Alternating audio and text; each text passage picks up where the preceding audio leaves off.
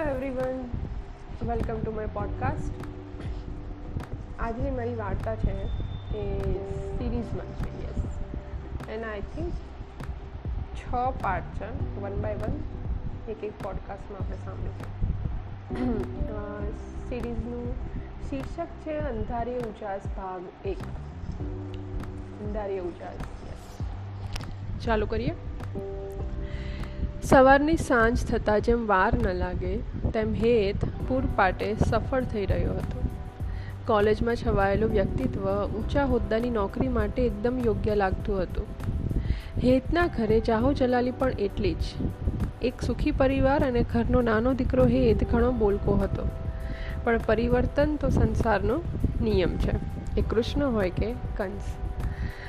મરીઝની એક લાઈન છે. ના માંગ એની પાસે ગજાથી વધુ જીવન. ના માંગ એની પાસે ગજાથી વધુ જીવન.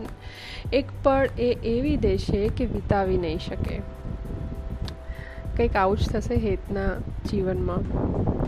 હેતના સિતારા જ્યારે આકાશમાં ઝગમગતા હતા ત્યારે જીવનમાં એક ખૂટતી વસ્તુ જડે છે, એ છે પ્રેમ. આ પ્રેમ જ ડુબાડ ડૂબાડે છે અને તારવે છે. એક પોષ વિસ્તારમાં ઉજવાઈ રહેલી મહેફિલમાં હેતની હાજરી હતી અને ત્યાં જ ધડાધડ પેગ મારતી એક છોકરી મોજીટોને ખટખટાવી રહી હતી. હેતથી રહેવાયું નહીં એણે પૂછ્યું, શું હું તમને એક વાત પૂછી શકું?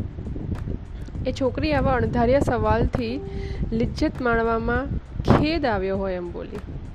તમે નક્કી જ કર્યું છે પૂછવાનું તો હું ના નહીં પાડું હે તે જ ઘડીએ આવો પ્રતિભાવ મળવાને લીધે હરખાયો. મને કેમ એવું લાગે છે કે તમે ગુજરાતમાં મહેમાન બનીને આવ્યા છો અને બ્રાન્ડેડ ડ્રિંકને યાદ કરો છો? એ છોકરી થોડું મલકાઈને વળતો જવાબ આપે છે.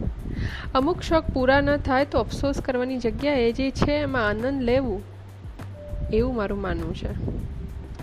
એમ તો અત્યાર સુધી હેતની આખી નજર એના પર પડી નહોતી. પણ વાતમાં જ કંઈક અલગ ઊર્જા લાગતા એના જવાબ પછી બે ક્ષણમાં એને આખી નજરે કરી લીધી. એવું કહીએ તો જાણે એને નજરમાં કેદ કરી લીધી.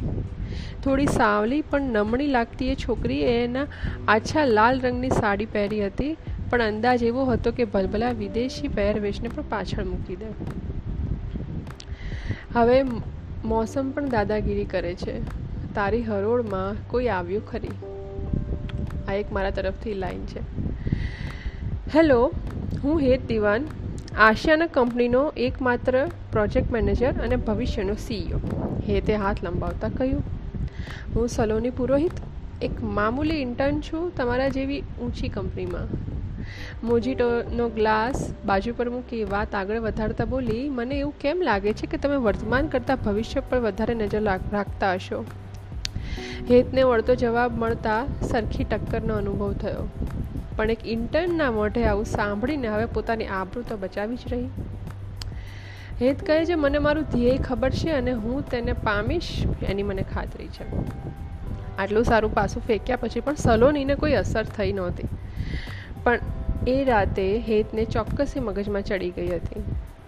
આ વાતને ઘણો સમય વીતી ગયો હતો અને હેત પણ આ બે ઘડીના મિલાપને જાણે ભૂલવા આવ્યો હતો. જો હું મારી ભાષામાં કહું, તો આજે તને મળ્યા પછી મન બદલાયો. લાગ્યું કે એક દિવસ તારા પ્રેમમાં પડીશ તો ખરી. બસ હેતનું પણ કંઈક આવું જ હતું. એક વહેલી સવારે એરપોર્ટ નીકળતા હેતને મોડું થઈ રહ્યું હતું. ફટાફટ ટેક્સી રોકીને નીકળ્યો. ડ્રાઈવરને ઝડપથી ગાડી ચલાવવાનું કહીને લેપટોપમાં કંઈક અગત્યના કામ નિપટાવતો હતો. તે જબરજસ્ત બ્રેક વાગીને ટેક્સી જરાક અથડાઈ. લેપટોપ તો ક્યાંય કટકા થઈ ગયું હતું ને ડ્રાઈવરનો હાથ તૂટી ગયો હતો. પણ ભગવાન ભરોસે હેતને કાંઈ ઈજા નહોતી થઈ. થોડું ભાન આવતા જોયું તો સામે એક ચાલીસ પિસ્તાલીસ વર્ષની સ્ત્રી એક્ટિવાની નીચે પડી દબાયેલી હતી અને ઊભા થવાના પ્રયાસો કરતી હતી. પછી આગળ શું થયું? આગળની વાતો આપણે સાંભળીએ નેક્સ્ટ પોડકાસ્ટમાં ત્યાં સુધી સ્ટે ટ્યુન વિચારતા રહો, હેત અને સોલોલીનું આગળ શું થશે?